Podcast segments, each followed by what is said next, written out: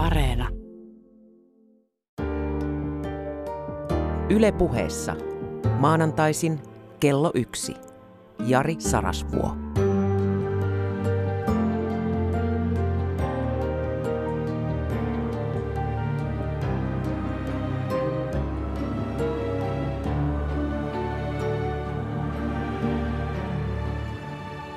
Sinä olet minulle tärkeä.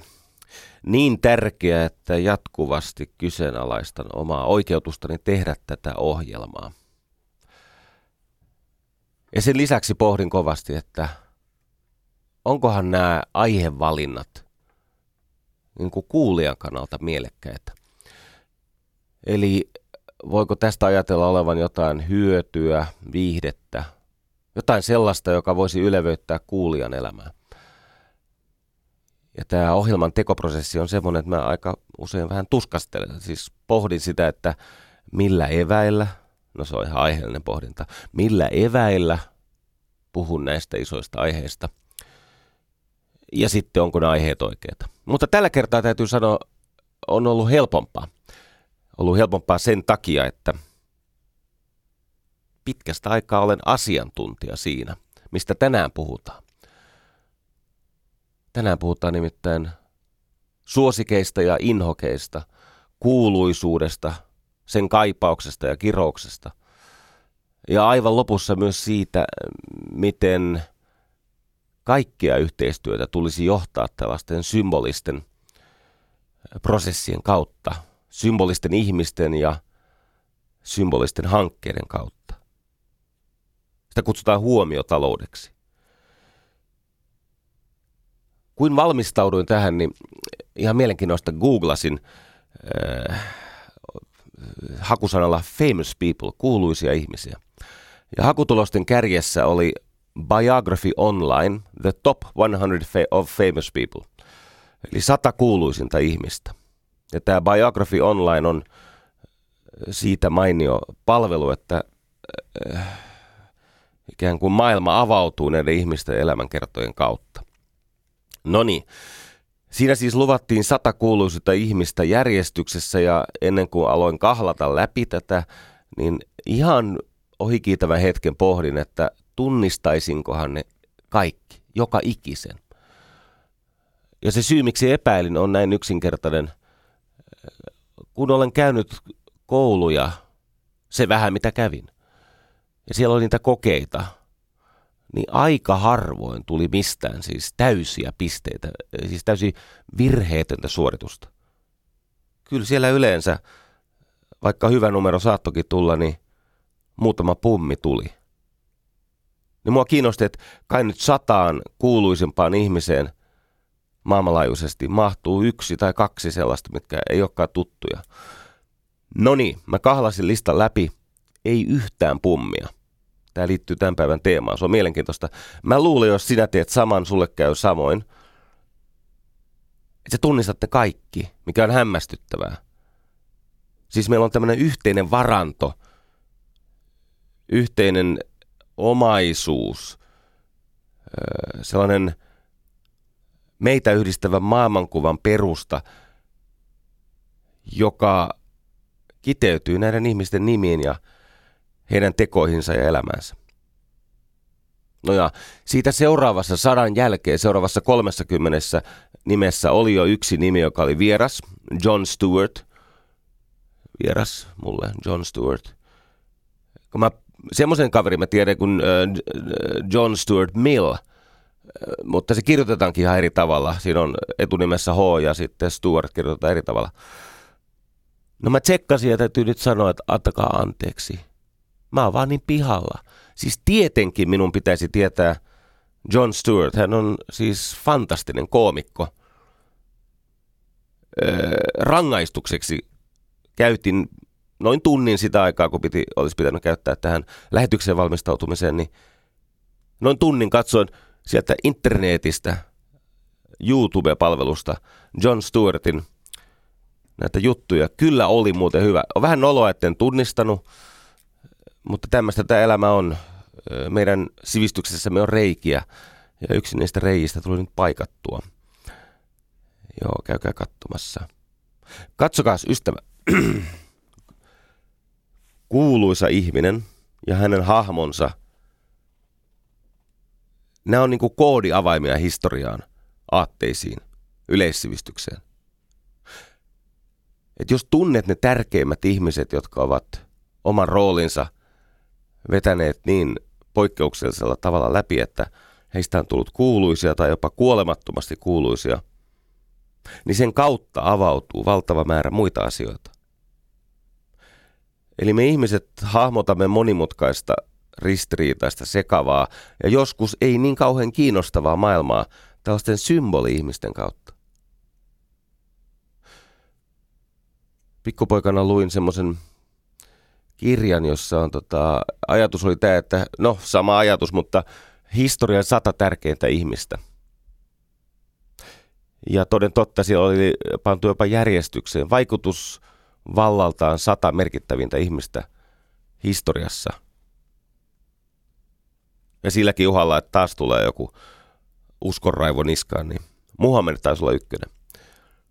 No yhtä kaikki, siellä oli siis sadan sellaisen ihmisen tarina tieteestä, taloudesta, sodista, aatteesta, yhteiskuntien kehityksestä. Että mä huomasin, että näiden ihmisten elämät avaa mulle sen valtavan sivistyksen aarreaitan paljon paremmin kuin se, että olisin tankannut puiseva aatehistoria. Sinulla on kaksi syytä kuunnella minua nyt. Kuuntelet joko sattumalta tai sen takia, että minä satun olemaan suosittu. No, jos en suosittu mielestäsi, niin ainakin tunnettu, melko tunnettu. Ja jos kuuntelet tätä podcastina, niin sehän tarkoittaa sitä, että suhteesi minuun on todennäköisesti läheisempi kuin jos kuuntelet tätä vapailla radioaloilla. Eikö niin? Koska se podcast vaatii enemmän aktiivisuutta. Okei. Okay. Nousee kysymys. Eikö sitten substanssilla, sillä sisällöllä, sillä asialla, jota koitetaan kuulijalle antaa, eikö sillä ole mitään merkitystä? No tietenkin on. Mutta se kanavoituu mun persoonan kautta. Jos et olisi koskaan mistään Jari Sarasvuosta kuullutkaan, tai ei olisi mitään suhdetta tähän hahmoon nimeltä Jari Sarasvuoni, niin voi olla, että tätä muotoa, siis sitä, että mä puhun 80 minuuttia, vähän rikkinäisellä äänirasialla, yksin. Ja usein vielä niin, että mennään aika vahvasti impron puolelle. Eli annan sen alitajunnan kuljettaa sitä tarinaa. Niin ethän sä tätä kuulisi, ellei sinä olisi antanut minulle, tai yleisö olisi antanut minulle lupaa kuunnella tehdä tätä näin. Eikö niin? Tämä on mahdollista, koska meidän keskenämme on salainen sopimus siitä, mitä mä täällä saan tehdä, saan yrittää, miten mä sitä teen. Ja sä suostut siihen. Kun mä pohdin tätä aihetta, suosikki, inhokki, kuuluisuus, siihen liittyvät kiroukset ja ainainen kaipuu, lohduton ainainen kaipuu, niin mä pohdin sitä, että onko täällä oikeasti merkitystä sille ihmiselle, joka nyt ei satu olemaan kuuluisa tai suosikki tai ää, tunnettu. Ja mä oon täysin vakuuttunut, että on. Pahoittelen sitä, että muutamassa kohdassa joutun käyttämään itseäni esimerkkinä, ja tämä johtuu siitä – että toki julkisuudessa on paljon ö, tällä hetkellä mehukkaampia, ö, ristiriitaisempia, ikään kuin viestinnälliseltä arvoltaan provoka- provokatiivisempia esimerkkejä. Mutta tota, mulla on eettisiä vaikeuksia käyttää sellaisten ihmisten tarinaa – jotka ovat ajautuneet ongelmiin sen oman kuuluisuutensa kanssa. Jolloin on ehkä, se on vähän reilumpaa, että se vähän mitä mä käytän esimerkkejä niin, niin ainakaan siis, kun ihmisen on vaikea loukata itseään, mutta hän on hyvin helppo loukata toista ihmistä. Mä olen huomannut, että kaikki ei minusta tykkää. Siis on ihmisiä, jotka inhoaa minua. Siis 25 vuotta olen hankkinut itselleni tämmöisiä valan tehneitä vihamiehiä. Se inhoaminen on saavuttanut semmoiset mittasuhteet, että mä luulen, että siinä on kysymys jostain mielenhäiriöstä. Koska emme me ole olleet tekemisissä keskenämme, enkä mä olen oikeastaan mitään muuta pahaa tehnyt, paitsi rahoittanut sun elämäntyyliä. Ja mä oon pohtinut sitä, että miksi on näitä suosikkeja ja miksi tarvitaan inhokkeja ja miten suosikista tulee inhokki. Tai inhokista uudestaan suosikki. Mä törmään tämmöisen ilmiön aika usein. Toista tuhatta ihmistä on lähestynyt minua aloittamalla sen yhteydenpidon toteamuksella, että mä oon aina pitänyt sua aivan ääliönä. Arvottomana, pinnallisena, löyhkäävänä läjänä paskaa. Mutta nyt, kun mä olen kuunnellut Yle puheesta sua, niin nyt mä olen muuttanut mieleni. Eli se lähtökohtainen alkuperäinen viha ja inho, vahva tunne, ja usein ne luettelee, miten paljon on nähnyt vaivaa tehdäkseen minun sosiaalisesta asemasta vaikeamman, niin se lähtökohtainen viha ja inho ovatkin muuttaneet etumerkkiä. Siitä on tullut ystävällisyyttä, kiintymystä, joskus jopa semmoista takertuvaa, ää, niin kuin ihastumista tai rakastumista muistuttavaa ää, lähelle pyrkimistä. Se, ja sitten tapahtuu päinvastoin. Viime viikolla tässä yritin kiittää kirkkoa, siis yritin poikkeuksellisesti osoittaa arvonantoa piispoille. Ja sehän ei käynyt näille niin kuin, ihmisille, jotka sitten että raamattu on tietokirja. Ja mä ajattelin, että mulla oli hyvä tarkoitus. Yritin puhua humaneista asioista ja nykytrendin vastaisesti kiittää kirkkoa, niin se ihailu muuttukin vihailuksi, kun siellä oli yksi väärä sana. Eli silloin kun ihmiseen latautuu paljon tunteita, ne tunteiden etumerkit on helposti vaihdettavissa. Mutta jos et sä ole tunnettu, eikä sinuun liity tunteita, no, sitten ei ehkä tule niin vahvoja reaktioita. Niin kauan kuin mä olen ammatikseni vaikuttanut ihmisiin ja ollut tekemisissä yleisöjen kanssa yli 25 vuotta, niin mä olen kuullut tämmöistä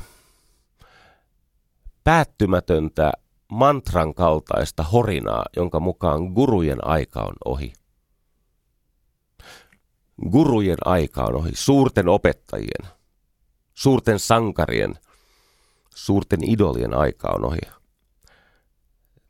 Tämä on ystävä roska.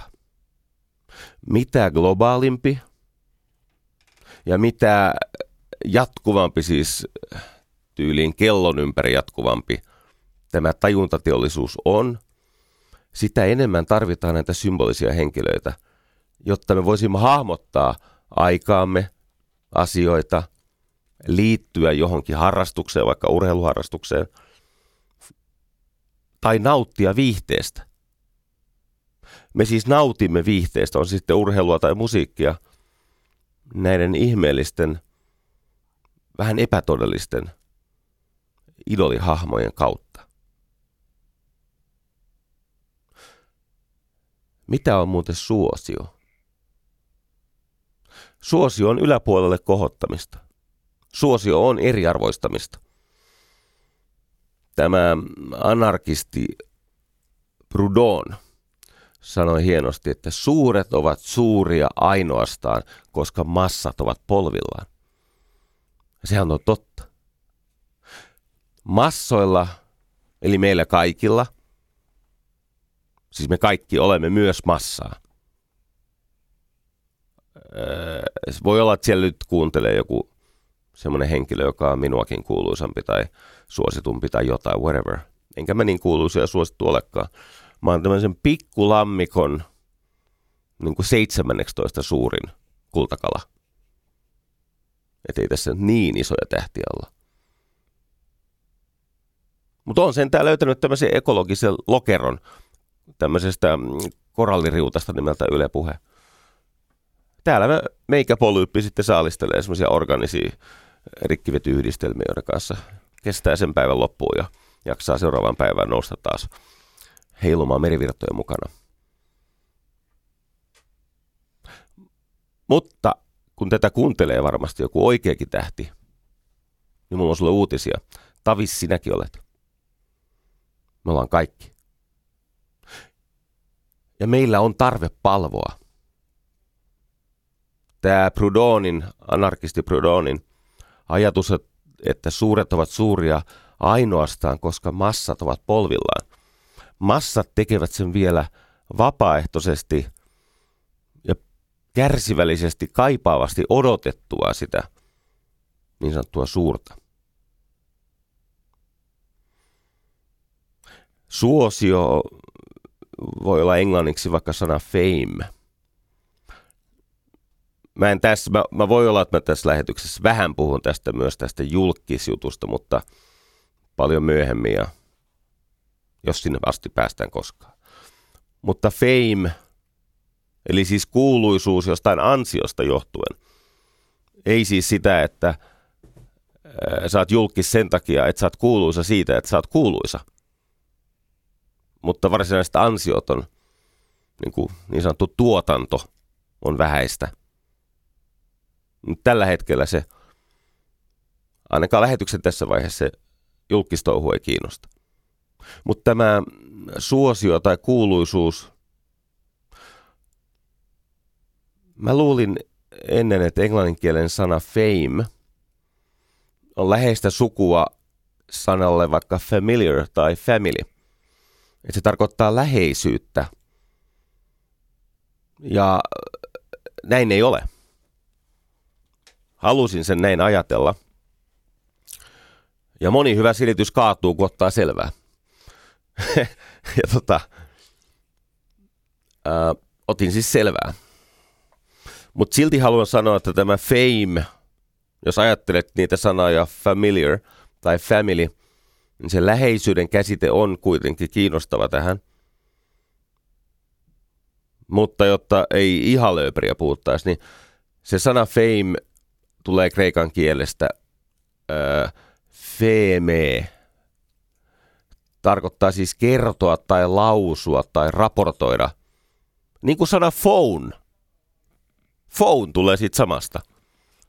Feme, siis niiden een päällä on ne ihme viivat, jotka tarkoittaa sitä, että on haltiakieltä. Ja, ja tota, no niin, fanai on puhua, eikö niin? Se, josta, siis feimon siis liittyy, se, josta puhutaan, se, joka aiheuttaa puhetta.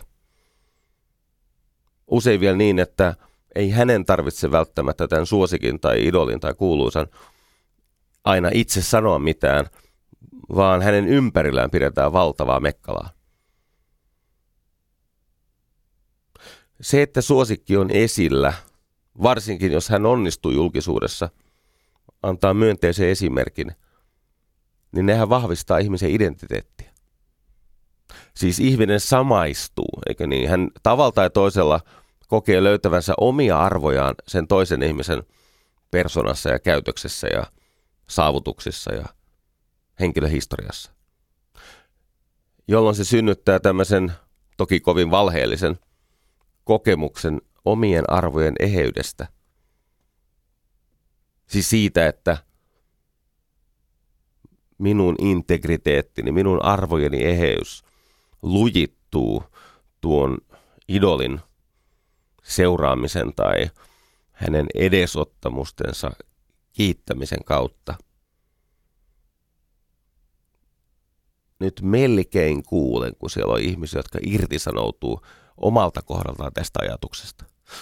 He ovat siis sitä mieltä, että juu, toi on totta noin yleensä, ja kun puhutaan mun suvusta tai mun luokkakavereista tai työkavereista tai muista suomalaisista, mutta minä en tuohon lankea. Minä en tarvitse suosikkia tai ihailun kohdetta. Tota, meissä kaikissa on tarve palvoa. Myös anarkisteissa, ateisteissa, ihmisissä, joille on hyvin tärkeää irtisanoutua siitä yhtenäiskulttuurista, jos sellaista enää on muutaman vuoteen ollut edes olemassa. Kaikki palvovat. Ja tähän liittyy joku kulttuurievoluution tai ehkä jopa freudilainen selitys. Ja tätä mä yritin eilen saada selville.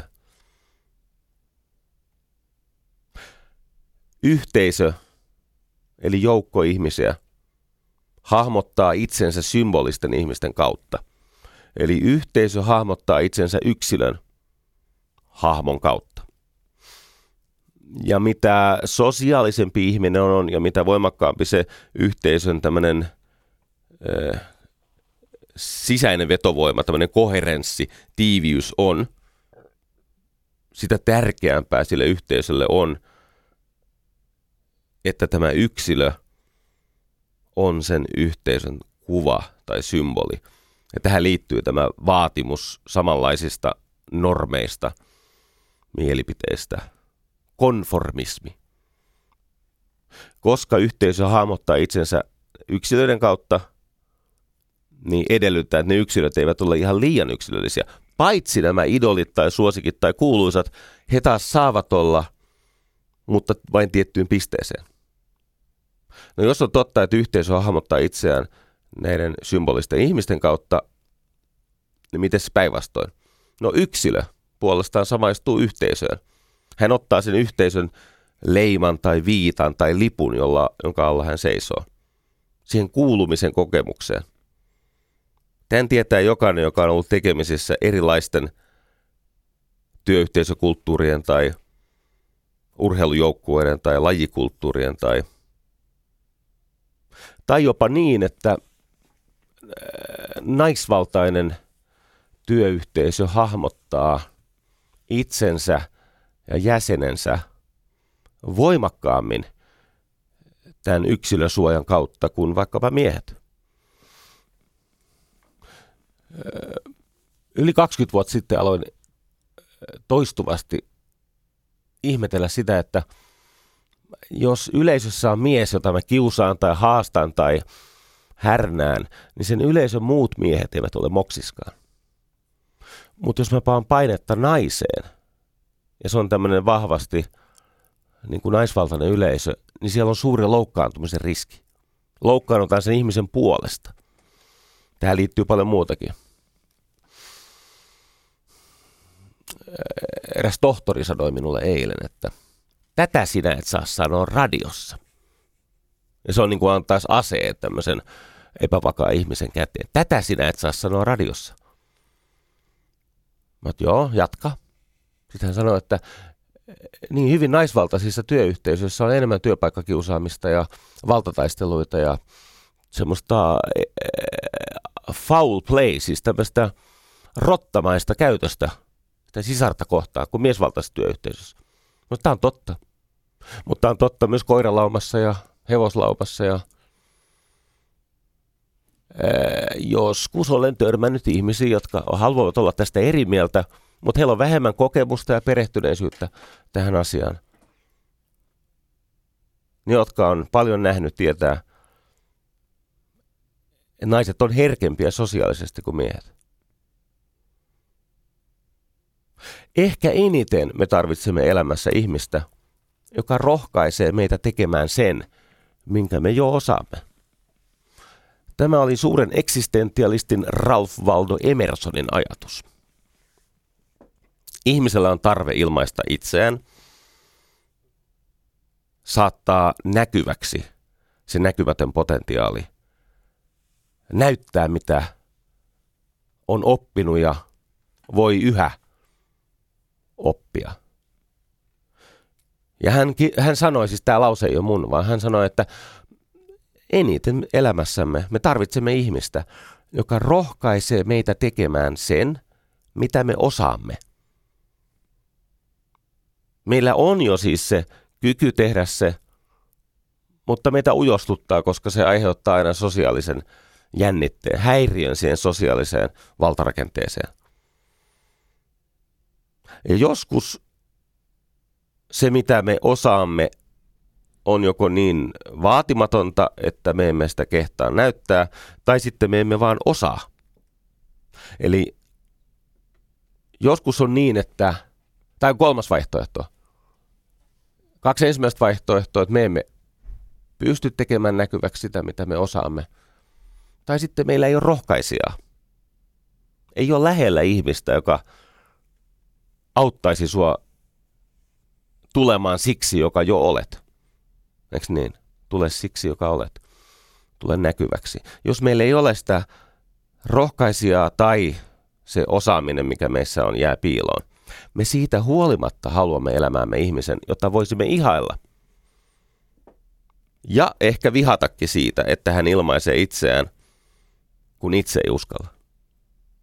Se ihailu ja vihaaminen on hyvin lähellä toisiaan. Ylipäänsä rakkaus ja viha ovat lähellä toisiaan. Me siis tarvitsemme sankareita.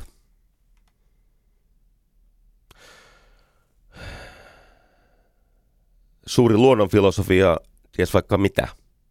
Yksi historian tärkeimpiä ajattelijoita, Charles Darwin, ihmetteli sankaruuden käsitettä tästä evoluutioperspektiivistä. Hän pohtii sitä, että miten sankaruus, eli se, että se, että asettaa itsensä vaaraan, miten se mukaan auttaa sen sankarin geeniperimän eteenpäin saattamista siinä sukupolvien ketjussa. No ensinnäkin sankarit usein on saanut ennen kuin ne menee taisteluun, että voi olla, että se siemen on jo siellä uunissa kypsymässä. Mutta siellä on muitakin syitä. Tämä, tämä, se ei ainoastaan selitys sillä, että sankarit on monta kertaa tuossa pariutumistouhussa aika menestyksekkäitä. Usein se liittyy siihen, että tämä sankarin synnyttämä palvonta synnyttää niin vahvan yhteisöllisen tiivistymisen. Mä kun tykkään näistä isommista sanoista, tämän kohesion, niin se selittää sen, sen, sen ryhmän tämän geenipuuli jatkaa.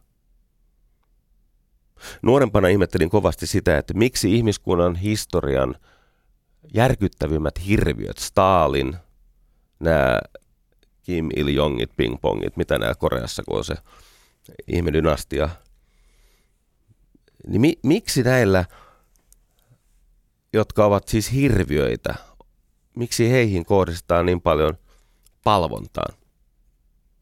Suosio on yhteydessä kuoleman pelkoon ja tämmöiseen kummalliseen rankaisevan isän kaipuuseen. Nyt on vaarassa, me olemme kaltevalla pinnalla. Me olemme vaarassa luisua kohti freudilaisuutta. Ei se mitään. Semmoinen äh, Joanne Burke, Joanne Burke on kirjoittanut kirjan pelon kulttuurihistoriasta. Fear, a Cultural History. Pelon kulttuurihistoria. Ja hän totesi, että erityisesti keskiajalla köyhyyden pahin seuraus oli nimetön joukkohauta. Se on se, mitä köyhät eniten pelkäsivät. Että heidät haudataan nimettömänä. Eli että kuolemassa se, kuka minä olin, katoaa lopullisesti. Että olin eläessäni mitätön, mutta kuollessani olematon. Ja tähän liittyy suosion ja kuolemanpelon yhteys. Nyt niin kuin tapanani on, niin teen aika semmoisia suruttomia johtopäätöksiä. Ja jos ei se sulle käy, niin soita jollekin ajatuspoliisille. Mutta kun mä koetin taas lukea ja sitten keskustella, minulle on kunnia asia, että kun sinä annat minulle aikaasi ja Yleisradio tämän kanavan, niin mä koitan jollakin tasolla ansaita sen tilaisuuden ihmetellä yhdessä. Ja tämä suosio ja kuolemanpelko kiinnostavat minua kombinaationa. Coloradon yliopistossa on tämmöinen psykologian professori kuin Tom Pyschitsitsitsitsitsitsitskin. Siinä on paljon ja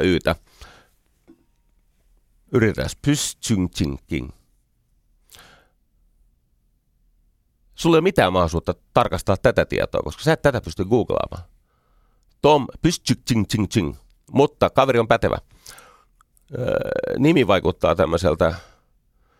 no ehkä se on tämmöistä puolalaista vittuilua meille kaikille muille. Hänellä on tämmöinen pelonhallintateoria, jonka mukaan ihminen käyttää kulttuuriaan ja sen normeja kuoleman pelkonsa torjumiseen. Ja hän järjesti, teki tämmöisen koejärjestelyn tai niin tutki testaamalla, mikä on siis oikeaa tutkimista. Erotuksena siis siitä, että kirjoitetaan esseitä ja väitetään sitä tieteeksi. Joo. Mä teen fiktiota ja iso osa näistä esseistitohtoreista, ne on ihan samalla tavalla fiktiotyyppejä. Mutta sitten on erikseen niitä, jotka testaa. Hän loi siis koejärjestelyn, jossa ihmisiä altistettiin ö, sille, että he joutuivat ajattelemaan läheisen väkivaltaista kuolemaa tai terroristi-iskua tai jotain semmoista, joka laukaisee ihmisessä kuoleman pelon. Tämän kuoleman pelon tavallaan herkistäminen johti siihen, että ihminen on tavallista valmiimpi hyväksymään äärimmäiset näkemykset ja äärimmäiset toimet sen oman kulttuurinsa normeiksi. Eli ihmisestä tulee muokattava. Tämän takia kaikki totalitääriset systeemit käyttävät sankareita mielenhallinnan menetelmänä. Se oli aika hurja niissä, mä luin sen koejärjestelyn ja äh, oli siis iranilaisia opiskelijoita ja yhdysvaltalaisia opiskelijoita ja ensin kysyttiin mitä mieltä ollaan itsemurhaiskuista ja sitten tuli vastauksia, en viitsi niitä tässä toistaa. Mutta kun muutettiin sitä äh, niin kuin näkökulmaa, niin yhtäkkiä huomattiin, että pelkästään se kuolemanpelolle altistuminen ja sille herkistyminen johti siihen, että valta siirtyi tälle auktoriteetille, joka oli miellyttävä, mukava ja opiskelijoiden keskuudessa suosittu. Eli opiskelijat alkoivat kopioida tämän suosikkinsa tai ihailemansa ihmisen ajatuksia, vaikka osa niistä oli järjettömiä. Meillä on kaipuu tämmöisille sankareille, joiden avulla me voimme ajatella tai kohdata jotain, mikä edustaa meille siis pelkoa tai vastenmielisyyttä. Silti ne, jotka ovat sitä sankaruutta enemmän tutkineet, niin kuin tämä Plutarkkos, ensimmäinen elämän kerrottu, no elämänkertakirja, no ei se ihan ehkä ensimmäinen ollut, mutta kuitenkin siis Plutarkkos jäi historiaan elävään. Hän kirjoitti näiden suurmiesten elämänkertoja. Ja sitten hän arvosteli näitä ihmisiä heidän moraalifilosofista eettostaan niin hän päätyi siihen, että sankaruus ei sinänsä ole ensisijaisesti rohkeutta tai urotekoja. Sankaruus on välittämistä. Sankari on sankari ja ansaitsee sankaruutensa, koska hän välittää. Kysymys ei ole ylivoimasta, vaan kysymys on siitä, että säilyttää ihmisyytensä, vaikka tekee näitä urotekoja. Kuuluisuus ja kunnia. Niillä on semmoinen kyky, siis suosion kaksi peruspilaria ovat kuuluisuus ja kunnia. Niillä on semmoinen ominaisuus, että ne riisuu ihmisyyttä meistä pois. Ne ovat siis elämää tärkeämpiä asioita. Kun on tutkittu näitä kouluampumisia tai itsemurhapommituksia tai tehty,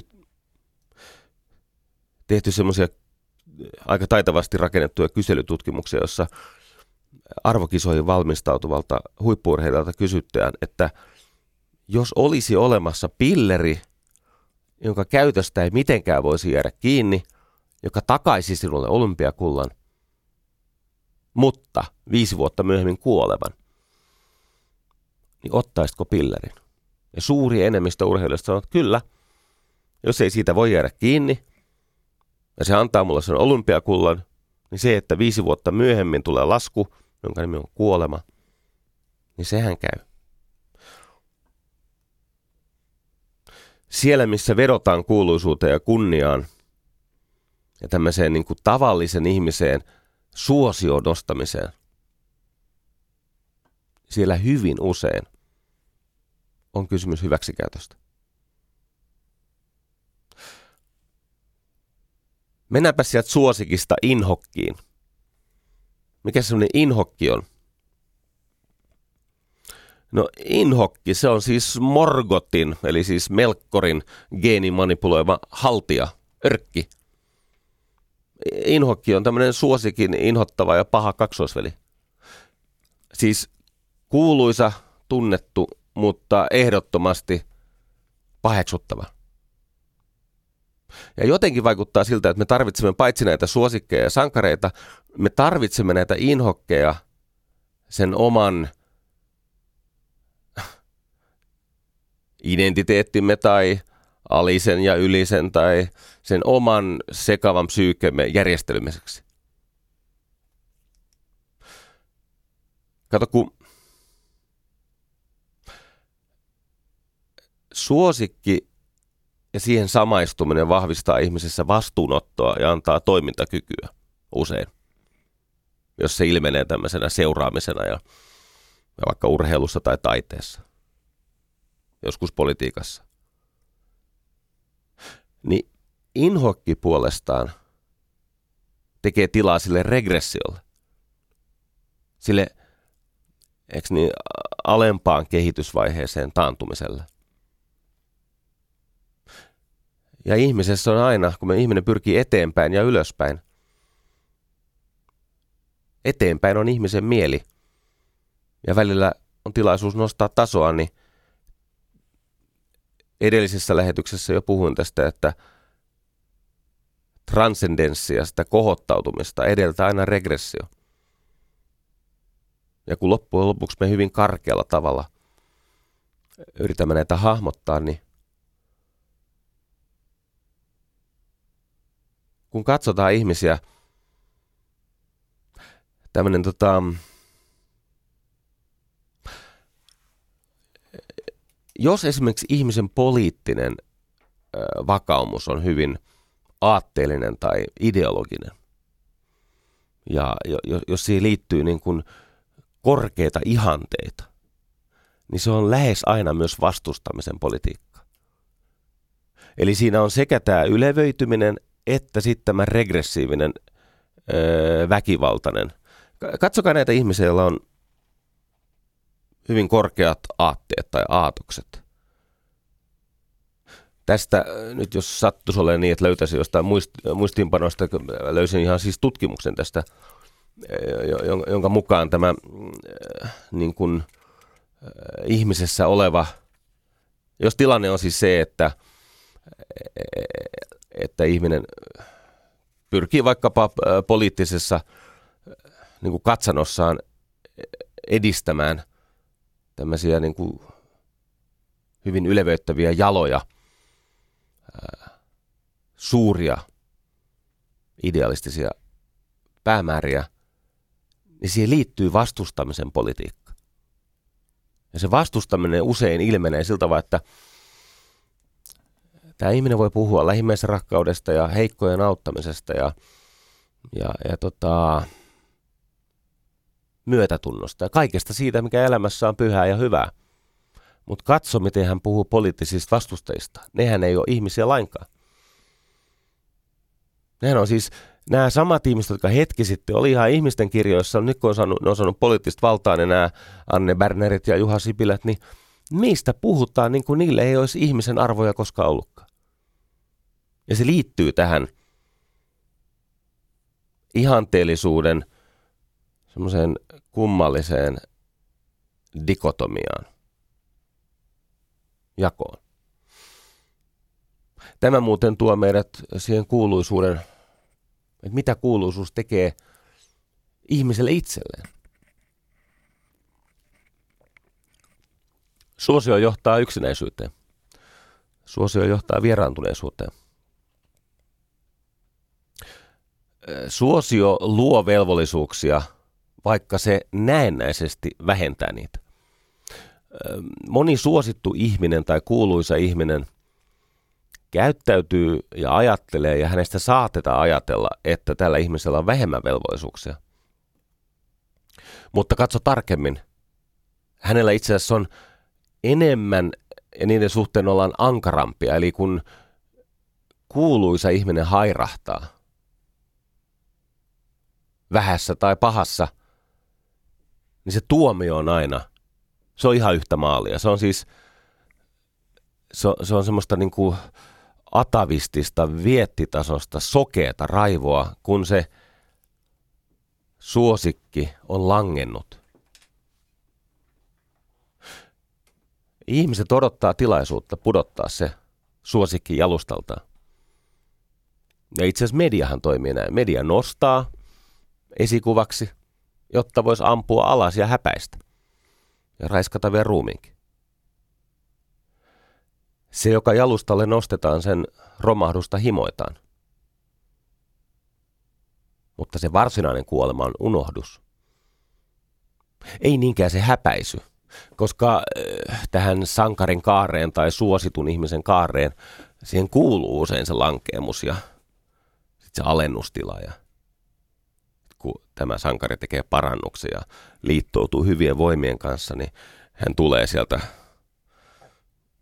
tuhkalukkuvaiheesta, niin kuin Robert Bly, runoilija Robert Bly hienosti kuvaa. Hän tulee sieltä ja pelastaa valtakunnan. Mutta se varsinainen kauhu on unohdus. Sitähän kuuluisat ihmiset pelkää. Suosiossaan suureksi nostetut ihmiset pelkää enemmän unohdusta kuin varsinaista kuolemaa, koska se unohdus on heille se varsinainen kuolema. Joku sanoi hienosti, että rohkeutta ei ole olemassakaan, on vain eri pelon asteet. Toinen pelkää epäonnistumisen hintaa, hän on niin sanottu tavis. Toinen taas unohduksen, hän on kuuluisa. Mutta näinhän se on. Tavis jättää paukkuja käyttämättä ja taitoja näyttämättä. Hän pelkää epäonnistumista. Ja sitten tämä suosikki kerran kuuluisuuden makuun päästyään, niin hän tekee mitä vaan, jotta häntä ei unohdettaisi. Luin tutkimuksia näiden kuuluisten ihmisten sielun elämästä. Ja toden totta, siellä on sellainen taipumus, että haetaan jatkuvasti semmoista yksityistä oikeutusta julkisesta hyväksynnästä. Eli se ihminen hoitaa sitä salaista minänsä, sen sosiaalisen minän suosion toiveessa tai sen kautta. Ja nolo myöntää, mutta tämähän on totta. Esimerkiksi omalla kohdalla. Ja lopulta siihen sairastuu niin ankarasti, että tota, ihmisestä tulee tämmöinen tota, mm, huomiohuora, niin kuin minä olen. Mulla kesti monta vuotta tajuta, että mähän on sairastunut tähän huomioon. Ja sen mittaluokan tajuaa vasta, kun on joskus onnistunut, niin kuin viime vuosina olen onnistunut, niin kieltäytymään tilaisuuksista saada vielä enemmän huomiota. Ja tuossa toissa keväänä kieltäydyin, tai siis no, kieltäydyin noin 50 haastattelusta tai esilläolon mahdollisuudesta ja – Mä oikein niin kuin järkytyin, miten paljon mä olen antanut itsestäni täysin samantekeviin, turhanaikaisiin, Siis tämmöisiin tyhjiin. Siis se halu olla esillä ja tulla kiitetyksi ja nähdyksi, kun ihminen kaipaa todistajaa. Mulla oli oikein kalenteri, kun mä, mä peruin nämä siihen asti antamani lupaukset ja sitten tuli uusia kyselyitä ja kieltäydyin. Mulla oli kalenteri ja siis todellakin luokkaa 50 tämmöistä tilaisuutta torjuttuani, niin mä tajusin, että mä, mä oon vakavasti sairas. Tää on niin kuin, tää on niin kuin mikä tahansa addiktio. Että sitä alkaa ajatella, että se onnellisuus on jotenkin synonyymisen huomioon saamisen kanssa. Että mä en ole ehkä olemassa, jos en mä saa tarpeeksi huomiota. Ja sitten siinä tapahtuu vielä kauheampi juttu. Ihminen alkaa peilata niitä kokemiaan odotuksia. Tämä on siis tämä Rosenthal-efekti tai Pygmalion-efekti. Eli me alamme näytellä semmoista roolia, jossa se meidän rooli ohjautuu siitä oletetusta odotuksesta käsin, mitä luulee, että yleisö sulta vaatii. Ja no, tämän takia, kun on tutkittu näitä julkisuuden ihmisiä niin kuin laajemmin, niin on havaittu, että suosio käy mielenterveyden päälle. 73 prosenttia artisteista ja 68 prosenttia muusikoista kärsii mielenterveysongelmista. Ja siihen liittyy tämä lohduton tarve ansaita sen yleisön rakkaus vielä kerran ikuisesti suurempina annoksina. Ja mikään näistä ei lopulta onnistu. Koska se suosio on oikukas rakastajatar, sehän jättää sut. Sitten ihmisellä voi olla vaikeuksia käsitellä sitä. Joo. Menestys kuuntelee vaan uploadeja. Kaikille muulle se on kuuro. Eli Jaskanetti. Se on totta. No joku sanoo, että toi ei koske minua, kun mä en ole äh, kuuluisuus. Kyllä se jossakin mitassa saattaa koskea. Kyllä sä tiedät, on olemassa sellaisia persoonatyyppejä, että niiden äh, psyyken äh, se käyttövoima on toisilta ihmisiltä anastettu huomio. Tiedätkö tämän ihmistyypin, joka aina kun se astuu huoneeseen, niin multa alkaa happi loppua. Paitsi että huomio on rakkauden valuutta, se on myös vallan valuutta. Hmm. Lyhyesti ennen kuin mennään ehkä johonkin tärkeämpään, niin totean sen, minkä moni jo tietää. Varsinkaan Suomessa julkisuus ei ole ammatti. Julkiksena olemisesta ei saa rahaa. Se, että sä oot julkis, se tarkoittaa sitä, että sä oot antanut luvan hyväksikäyttää itseäsi entistä irstaammin. Sitten on kahdenlaisia julkisuuden henkilöitä. On näitä julkiksia, jotka ovat julkiksia sen takia, että heidät tunnetaan siitä, että he ovat kuuluisia, ja se, heidän kuuluisuus perustuu usein siihen itsensä no, huomio huoraamiseen. Mä teen mitä tahansa, kunhan joku pitää musta vähän aikaa. Tai saa edes huomiota. Kunhan edes potkisit. Sitten on niitä kuuluisuuksia, jotka on kuuluisia sen takia, että heillä on ansioita. Ja se on ihan eri asia. Tämä on muuten mielenkiintoista, kun miettii näitä ihmiskunnan historian suuria tarinoita – ja silläkin uhalla, että taas tulee, taas tulee tota, rankaisua, niin raamatussa ensimmäinen tunne oli häpeä, toinen oli kateus ja kolmas oli murhanhimo. Siis järjestyksessä, jos ajatellaan raamattua, eikö niin? Se kuva, jos ajatellaan näin, että, että se on siinä myytissä kuvannut ihmiskunnan sitä ydinolemusta. Niin ensimmäinen tunne on häpeä, niin Aatami ja Eeva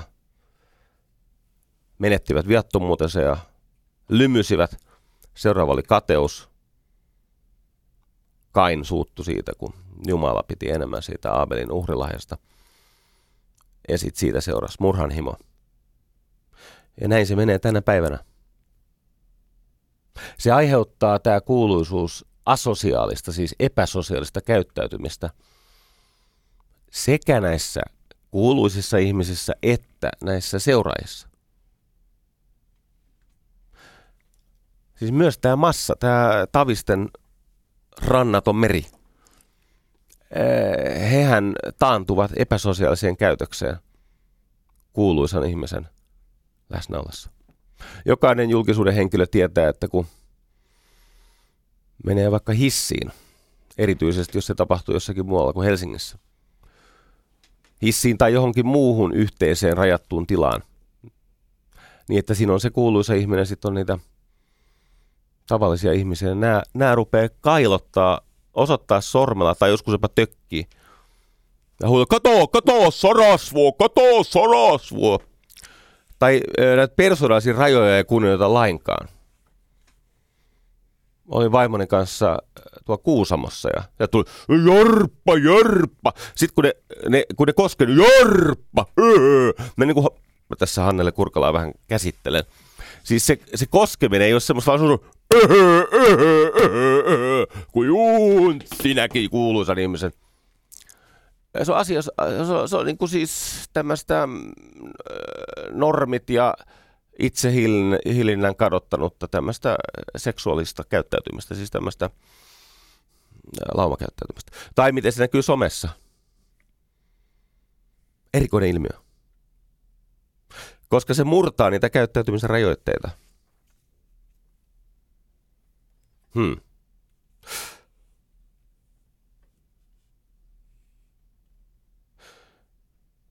Sen suosion katoamiseen liittyy yleensä kolme reaktiota. Yksi on, että takertuu siihen suosioon, että elää sitä kunniansa päivää uudestaan ja uudestaan. Siis muuttuu pastissiksi, siis pastissiksi siitä omasta roolistaan. Esittää sitä, joka on ajat sitten mennyt. Ja joskus käy niin, että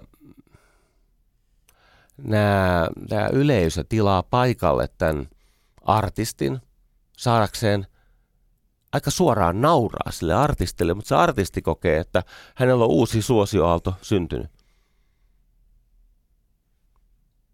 Pinnistelen kaikki voimani, jotta nyt mainitsisi muutama nimeä. Mutta jos et tiedä, kenestä puhun, niin olet siunattu. Meitä muita parempaa puuta. Ja jos tiedät, niin on ihan hyvä, että sitä ei mainita. Takertuminen. Se on tämmöinen viharakkaussuhde siihen rooliin, jonka vangiksi jäi. Sitten on uusiutuminen, joka on siis sitä, että le, siis onnistuu kuolemaan pois siitä edeltävästä elämänvaiheesta, jotta saisi syntyä siihen seuraavaan jos mä sanon nimen Shirley Temple, niin aika monen ihmisen mielenmaisemaan tai aika monen ihmisen mielikuvaan nousee se kikkarapäinen ihana tyttö. Ensimmäisiä lapsitähtiä. 59 elokuvaa. Shirley Temple. Mutta maailmalla on toinenkin Shirley Temple. Hänen nimensä on Shirley Temple Black, joka on sama ihminen, mutta hän on kansainvälisen politiikan vaikuttaja – diplomaatti ja merkittävä ammattilainen. Eivätkä ne ammattilaiset, jotka hänen kanssaan ovat tekemisissä Shirley Temple ajattele siis lapsitähtenä, vaan hän ajattelevat, että siinä on kivikova kansainvälisen politiikan ammattilainen.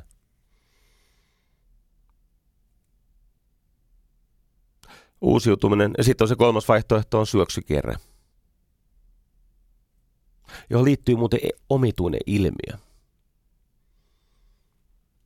Sen nimi on itsevaurioittaminen. Kuvittele sitä kantritähteä tai mikä ikinä tähti onkaan, joka oli joskus suuria, sitten ei enää ollut. Ja ne levyt alkoi flopata ja salit tyhjentyä.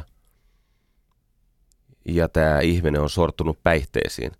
Hän dokaa ja käyttää kamaa, esiintyy humalassa, jopa sellaisessa tilassa, että ei pysty enää esiintymään. Niin tässä tilanteessa ihmiset ja tämä ihminen itse tulkitsevat, että nykyinen uran alennustila johtuu siitä, että hän on addikti, eli että käyttää kamaa. Kun oikeasti se johtuukin siitä, että tämä ihminen ei vaan meriteillä ja voi ansaita sitä suosiota uudestaan, mutta hän käyttää niitä huumeita tai päihteitä naamioidakseen tämän varsinaisen totuuden. Sitä kutsutaan itse vaurioittamiseksi.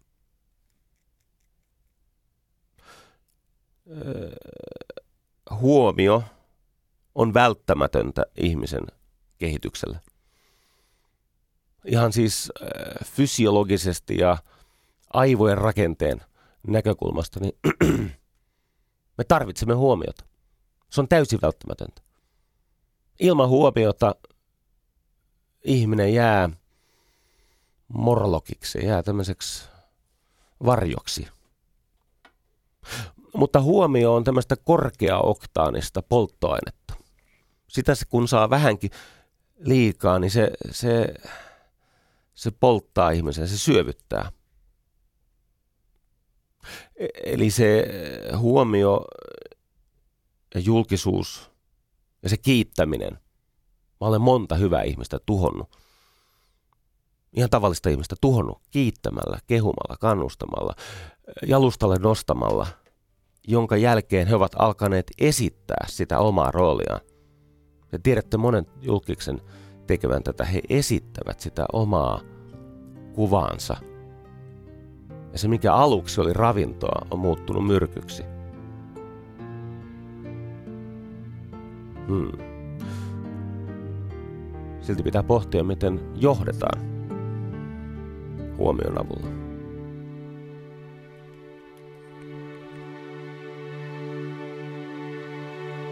Yle puheessa Jari Sarasvuo. Tein sellaisen tempun vahingossa, jota en vieläkään osaa katua. En ehkä edes pyytää anteeksi, mutta sain siitä ansiosta hieman satikutia. Meillä oli meidän työyhteisössä siinä vaiheessa ehkä 40-50 ihmistä töissä. Ja meillä oli todella hyvä kehitys käynnissä. Ihmiset oppi ammattinsa ja onnistuivat asiakkaansa kanssa, mutta yksi ilmiö toistui uudestaan ja uudestaan. Asiakas oli asiakastapaamisen jälkeen yhteydessä meihin ja kysyi, että kuka hänen luonaan kävi. Tai oli sellainen tilanne, jossa ää, me olimme käyneet jonkun asiakkaan luona monta kertaa ja sitten jonkun kerran jälkeen se asiakas alkoi lämmetä ja sitten asiakas sanoi, että kun aina kun teiltä ihminen tulee, niin se on kyllä ihan hyvä, mutta, mutta se ei ole vaan johtanut yhteistyöhön. Sitten mä kysyn, että kuka, kuka meiltä on yrittänyt palvella sinua? Kuka meiltä on käynyt? Niin tämä ihminen sanoo, että ei mitään muistikuvaa. Eli paljastuu, että siellä on joku tyyppi, joka on käynyt siellä kerran, kaksi tai kolme. Ja tämä asiakas ei muista edes sukupuolta. Se on aika hurja ajatus. Ja tämä toistuu niin usein, kun ne muistaa sen, sen sarasvuon ja, ja niin poispäin. Niin mä sitten laitoin meidän sähköpostiin semmoisen viestin, jossa mä totesin, että jos ihminen ei sinut kohdattua muista edes sun sukupuolta, niin sä oot brändivammainen. No, haluan sanoa, että en tietenkään halua millään tavalla loukata ketään sellaista ihmistä, jolla on esimerkiksi jostakin vammasta kärsivä lapsi tai sukulainen. Et jos nyt loukkaannut tästä sanasta, niin voitko ystävästi pitää omana tietonasi? Koska ei tässä nyt sinun kimppuun käydä. Mutta se on totta, että mä käytin semmoista sanaa kuin brändivammainen. Ja tästä sitten loukkaantui meidän silloinen toimitusjohtaja. Että ei ihmiselle saa sanoa niin. Sitten mä yritin sanoa, että ymmärrän, ja se on aika provokatiivinen ja eh, ehkä vähän niin kuin se, se vie ihmisen semmoiseen kenties säröisään tilaan, mutta silti pätee. Että olisi hyvä, että jos se asiakas, joka oli sitä mieltä, että se tyyppi oli ihan ok, niin edessä asiakas muistaisi sukupuolen. Mutta kun ei aina muista sitäkään. No tämä liittyy semmoinen ilmiö. Tällä hetkellä, kun teen tätä ohjelmaa, niin tuolla on aika pilvistä, mutta kuvitellaan, että ei olisi pilvistä ja sinulla olisi esteetön näkymä sinne, missä on aurinko. Sinisellä taivaalla jossakin päin on aurinko. Ja katsot sitä aurinkoa päin ja leikitään vaikka, että voisit katsoa sitä semmoisilla mm, hitsauslaseilla, niin ettei retina kärähdä. Ja kysymys kuuluu, että kuinka monta tähteä näet sen auringon ympärillä? Siinä, jos kuvitellaan vaikka auringon säteen verran niin kuin semmoista tilaa auringon ympärille, niin kuinka monta tähteä näet siinä auringon ympärillä? Ja tietenkin vastaus on päiväsaikaa, että et yhtään. Ja se johtuu siitä, että se aurinko on kirkas, koska se on lähellä, vaikka tosiasiassa niitä tähtiä siinä auringon siinä katse kaistalla on kuitenkin miljardeja niitä tähtiä.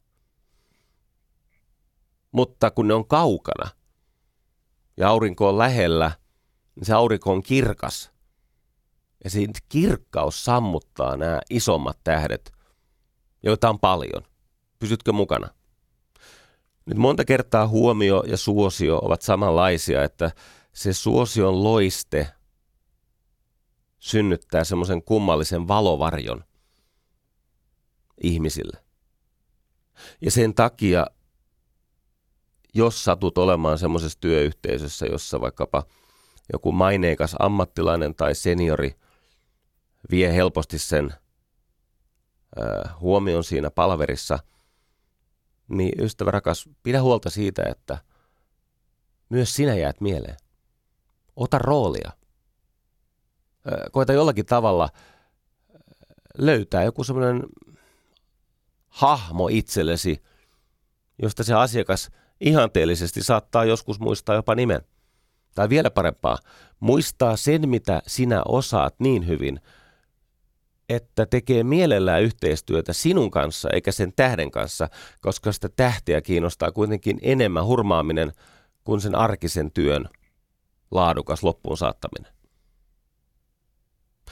Ja jotta tämä mun myönnetään ehkä vähän asiaton, mutta hyvää hedelmää kantanut provokaatio silloin tästä brändivammaisuudesta. Kun mä sanoin, että ei ole mahdollista, että sä oot korkeakoulukoulutettu nyökyttelevä nukke nurkassa. Vaan kun, sun, kun sä menet sinne sen, on, siis okei okay, mä myönnän, että mä vien siitä palaverihuoneesta sitä, ne luksit, ne kuuluu mulle ja happi kuuluu mulle ja niin poispäin. Mutta älä suostu tähän. Se on mun refleksi dominoida sen toisen ihmisen huomiota. Mutta tästä huolimatta. Herätä tunteita, erotu. Jos sä haluat vaikuttaa, sun täytyy uskaltaa itse olla vaikuttunut. Sun pitää ottaa älyllisiä riskejä ja tarjota sille asiakkaalle jotain sellaista, mikä jää mieleen. Tätä on pohdittu paljon, että milloin tarinat alkavat monistaa itse itseään ja äh, levitä kuin virustartunta. Semmoinen Whartonissa vaikuttava markkinoinnin proffa kuin Jonah Berger on todennut, että niitä on, niitä on kuusi niitä tekijöitä, jotka vaikuttavat siihen, että se tarina muuttuu tämmöiseksi virukseksi tai meemiksi, joka pystyy kopioimaan itse itseään ja itsenäisesti leviämään siellä, missä sinua koskevia asioita keskus puhutaan sun poissa ollessa. Se todellinen mainehan on se, mitä sinusta ja sun tuotteesta sanotaan silloin, kun sä et ole paikalla. Ja kaikki, jotka haluaa menestyä tässä maailmassa, tarvitsee sitä mainetta. Jos se on vaikka sitä, että kilpailija haukkuu sinua tai joku on ennakkoluuloinen sarasvuota kohtaan, niin sekin on parempi asia kuin se, että ei tulisi mieleenkään keskustella mistään sarasvuosta, kun se ei ole tavallaan olemassa. John F. Berger. Ne ehdot. Ensimmäinen on nimeltään sosiaalinen valuutta. Pitää antaa siihen kohtaamiseen jotain sellaista, joka tarjoaa muille osapuolille etua. Okei, viihdettä, mutta vielä parempi olisi malli, jonka avulla monimutkaista ristiriitaista kokonaisuutta voi hahmottaa. Tai joku lähde, siis rautat porttia sen seuraavan tason tekemiseen ja osaamiseen. Sosiaalinen valuutta. Toinen pitää uskaltaa pelkistää niin, että se, se pelkistetty, kiteytetty, kirkastettu viesti, se on niin kuin tämmöinen liipasin tai laukasin. Se laukaisee tämmöisen niin sanotun top of mind muiston, eli mielen päällimmäiseksi jäävän muiston. Eli että kun monimutkaisista asioista ihmiset lopulta muistaa enää sen yhden asian. Kun he seuraavat mainontaa tai katsovat sosiaalista, sosiaalisen, niin, sosiaalisen median jotain kiinnostavaa sisältömarkkinointia, mitä tahansa. Niin mikä on se sana, joka siinä suusta suuhun äh, pusikkopalossa leviää? Tutkimuksen mukaan, tämä on amerikkalainen, mutta voi hyvin päteä muissakin länsimaissa. Tutkimuksen mukaan keskimääräinen amerikkalainen osallistuu 16 suusta suuhun idealevityssessio päivässä. Me, siis koska se on sosiaalista valuuttaa, me levittelemme ideoitamme toinen toisellemme.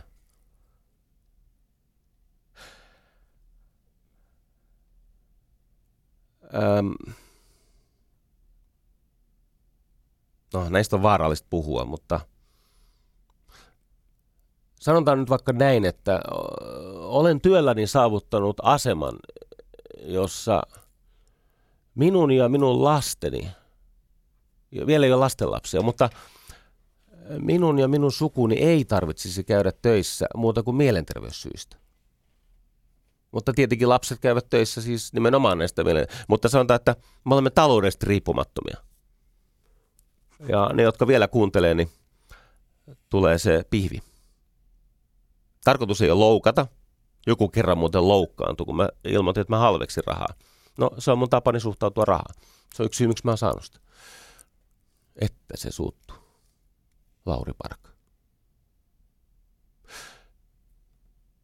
Tota, se syy, minkä takia olen onnistunut työelämässä kuitenkin aika hyvin, on se, että mä osaan luoda tämmöisiä triggereitä, näitä liipasimia – Siis ne kaikki nämä pakastekanat ja äh, tai siinä mun bisneksessä, ne sanat. Mä, mähän siis, mä omistan joukon sanoja. Mä, mä luon tämmöisiä mm, äh, tarinoita, että ihmiset levittelee toinen toisialle, mutta ei niiden tarvitse osata levittää oikeastaan mitään muuta kuin se yksi sana. Olkoon se vaikka sitten pakastekana esimerkiksi. Eli kun keskimääräinen amerikkalainen osallistuu, osallistuu 16 suusta suuhun idealevitys päivässä, niin mikä on se mielen päällimmäinen top of mind muisto, minkä osaat tehdä? Listaa edelleen tämä Whartonin markkinoinnin proffa Jonathan Berger. Kolmas on tunne.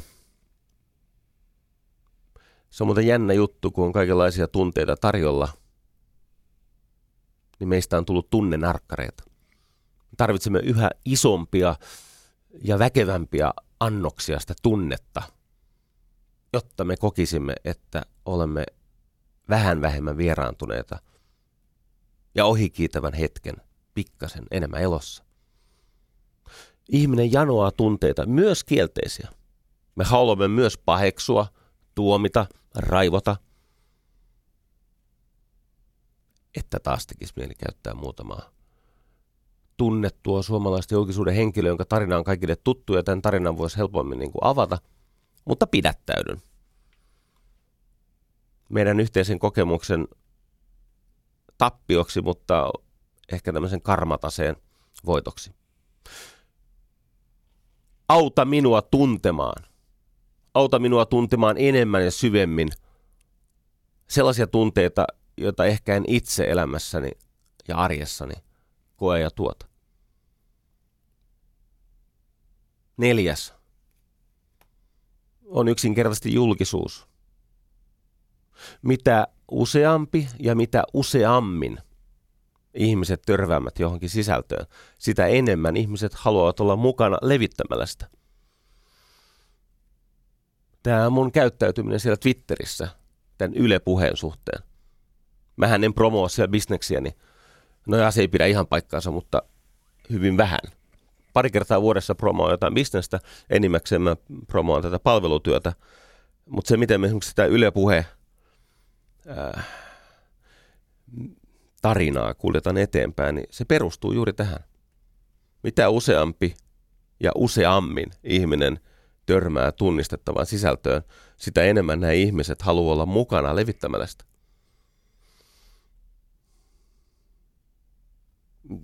Joku teistä, kun aika moni kuulija on alalla, ja moni siellä on minua parempi omassa ammatissaan kuin minä – Toki kyllä mä näitä ilmiöitä osaan tehdä. Jonkin verran osaan tätä julkista tarinankerrontaa, mutta tunnustan kyllä, että siellä on, siellä on hyvin päteviä ihmisiä. Tunnettuja päteviä ihmisiä. Mutta joku teistä muistaa esimerkiksi, kun syksyllä, viime syksynä tuli se mun kirja, elämäntarina, tämä välähdyksiä. Mä uskallan siitä puhua nyt, kun se on kirjakaupoista varmaan jo loppuun myyty ja tässä ei ole mitään riskiä, että syntyisi taloudellista etua kellekään. Mutta sanon tämän vaan, syntyi tämmöinen äh, meemi, että ihmiset halusivat ottaa siitä kirjan kannesta kuvan ja kertoa, missä ihmeellisissä paikoissa he lukevat sitä. Ja kun mä niitä levittelin siellä Twitterissä mun seuraajille, niin aina vaan suurempi ja suurempi joukko ihmisiä halusi osallistua tähän paraattiin. Tämä on nykyisin, mä oon sitä mieltä vähän kansalaistaito, siis tästä on hyötyä opetella näitä niin sitten viidos on käyttö, käyttöarvo, että jotta et olisi brändivammainen niissä kohtaamisissa, jotta jäisit mieleen ja jotta sinun kanssa haluttaisiin tehdä yhteistyötä myöhemminkin, niin ää, anna jotain hyödyllistä. A, a, anna jotain sellaista, jonka avulla sen ihmisen asema vahvistuu. Ihmiset levittävät ja kertovat hyvää sanaa, evankelioivat sitä teidän yhteistyön lupausta – eteenpäin, jos siitä on jotain hyötyä. Ja katsokin, että siitä on hyötyä. Mietipä tätä. Entä jos 100 prosenttia sinun yrityksen kasvusta tulisi ainoastaan nykyisten asiakkaiden suosituksesta? Ette enää koskaan saisi uutta asiakasta, ellei joku nykyinen asiakas näkisi erityistä vaivaa ja ottaisi tämmöisen niin kuin sosiaalisen pääoman menettämisen riskin levittämään sitä sun tarinaa. 100 prosenttia kasvusta tulisi tästä. Jos sun bisneksen tulevaisuus perustuisi referensseihin, niin miten pyörittäisit nykyistä bisnestä? Se on aika merkittävä kysymys. Ja lopulta on tämä itse tarina, missä on siis päähenkilö, protagonisti. Sitten on tämä premissi, mihin pyritään, päämäärä. Sitten on se antagonisti, eli se vastus, joka ensin paljastaa päähenkilö itselleen, eli päähenkilö paljastuu riittämättömäksi ja vaillinaiseksi. Se antagonisti tekee tämän virheen näkyväksi. Nyt luettelen kolme sanaa, koska siellä yleisöjoukossa on – klassisen sivistyksen ystäviä tai jopa teatteria ymmärtäviä ihmisiä. Ne kolme sanaa on harmatia, peripeteia ja anagnorisis. Aristoteleen tarinan kaava. Harmatia, kohtalokas luonnevika, kätketty luonnevika. Eikö ihmisessä on se sokea piste, muut näkevät, hän ei itse näe harmatia. Tarkoittaa myös syntiä, kohtalokasta luonnevikaa. Eli sillä sankarilla siinä tarinassa aina ensin se harmatia.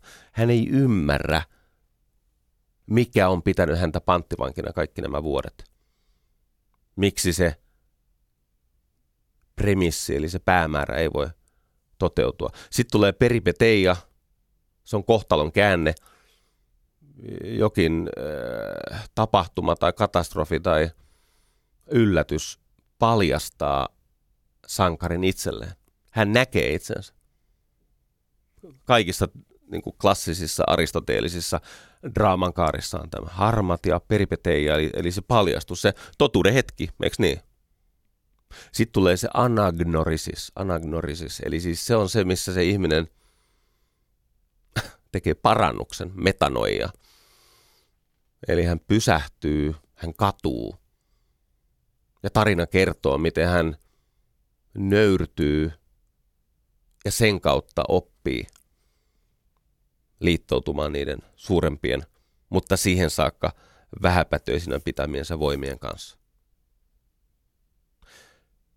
Nyt tämä pätee bisneksessä tänä päivänä. Se on ollut ihan käyttö, käyttökelpoista niin kuin johtamisen tavaraa silloinkin, mistä mä sen tiedän. No muun muassa tämmöinen kaveri kuin Aleksanteri Suuri. Tai hän ei silloin ollut suuri, hän oli Makedonian kuninkaan Filipus toisen poika Aleksanteri.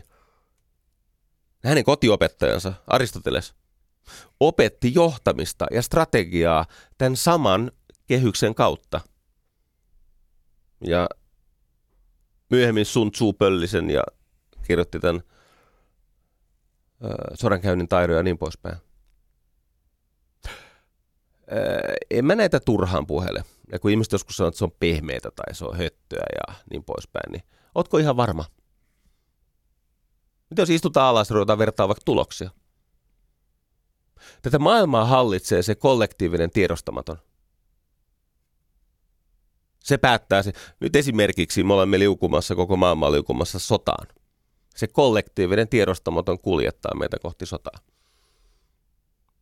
Maailmanpallo on tulossa. Aivan samalla tavalla niin se päättää, mitkä brändit nousee suuriksi ja millainen strategia voi toteutua. Ja siksi pitäisi ymmärtää, että miten ihminen muokkaa sitä omaa käsitystään. Ystävä, mä lopetan ihan just Mä haluan vaan tämän kuvata, kun kysymys oli siis suosiosta, kuuluisuudesta ja siitä, miten herkkiä me olemme virittämään sen oman mielipiteen samalle taajuudelle kuin mitä se suosikki meiltä pyytää. Me olemme samaa mieltä ihmisten kanssa, joista me pidämme ja joiden sosiaalista pääomaa me haluamme hyödyntää. Tämä on kuule todistettu muutamassa tutkimuksessa. Me emme ole itsenäisesti jotain mieltä, tai asioiden se faktinen tila ei päätä sitä, mitä mieltä me olemme, vaan meidän totuus tulee niiltä ihmisiltä, josta me pidämme ja joiden sosiaalista pääomaa me haluamme hyödyntää. Sellainen Stacy Sinclair – teki yksinkertaisen koejärjestelyn, missä hän osoitti, että jos tämä tutkija on likable, siis helposti pidettävä, lähestyttävä ja mukava, ystävällinen, kunnon ihminen, niin nämä ihmiset, jotka on tämän äh, likable, siis tämmöisen mukavan ihmisen vaikutuspiirissä, niin äh, ne saa matalampia pisteitä tämmöisissä alitajuisissa rasismi, rasismitesteissä, muukalaisvihamielisyystesteissä fiksuimmat teistä kääntää tämän ajatuksen toistepäin ja vetää johtopäätökset. Vähän kiusallinen ajatus. Mutta jos ympärillä on pelkästään mulkkuja, kyllähän maailma näyttää aika kusipäiseltä. Näin se on. Joo. Mukavia ihmisten seurassa nämä morlokki-ajatukset vähenee. Ja sitten on se käsittämätön Salomon Ashin koe. Aivan käsittämätön. Eli viedään viaton naivi koehenkilö tilanteeseen, jossa on kuusi muuta hänen koehenkilöksi luulemaansa ihmistä. Ja sitten siinä näytetään semmoinen kaksi lappua, toisessa on tämmöinen viiva, noin. Ja sitten siinä vierekkäisessä lapussa on lyhyempi viiva, selvästi pidempi viiva, samanmittainen viiva. Eikö niin? Jokainen pysyy mukana. Kaksi lappua, toisessa on yksi viiva, pystyviiva.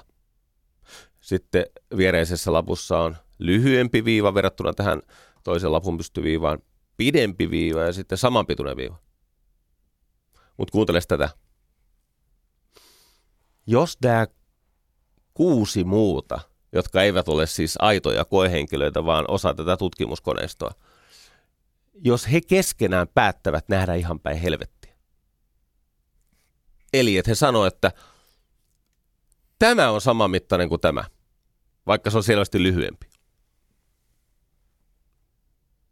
Niin mitä tapahtuu? Yksi prosentti näistä testihenkilöistä suostuu vastaamaan oikein. Todennäköisyys sille, että sä muutat sun mielipidettä, vaikka sä näet, että nämä viivat, me, me, sun järjellä, siis sä näet ihan selvästi, että nämä kaksi viivaa, siis tämä viiva ja viiva C vastaavat toisiaan pituudeltaan.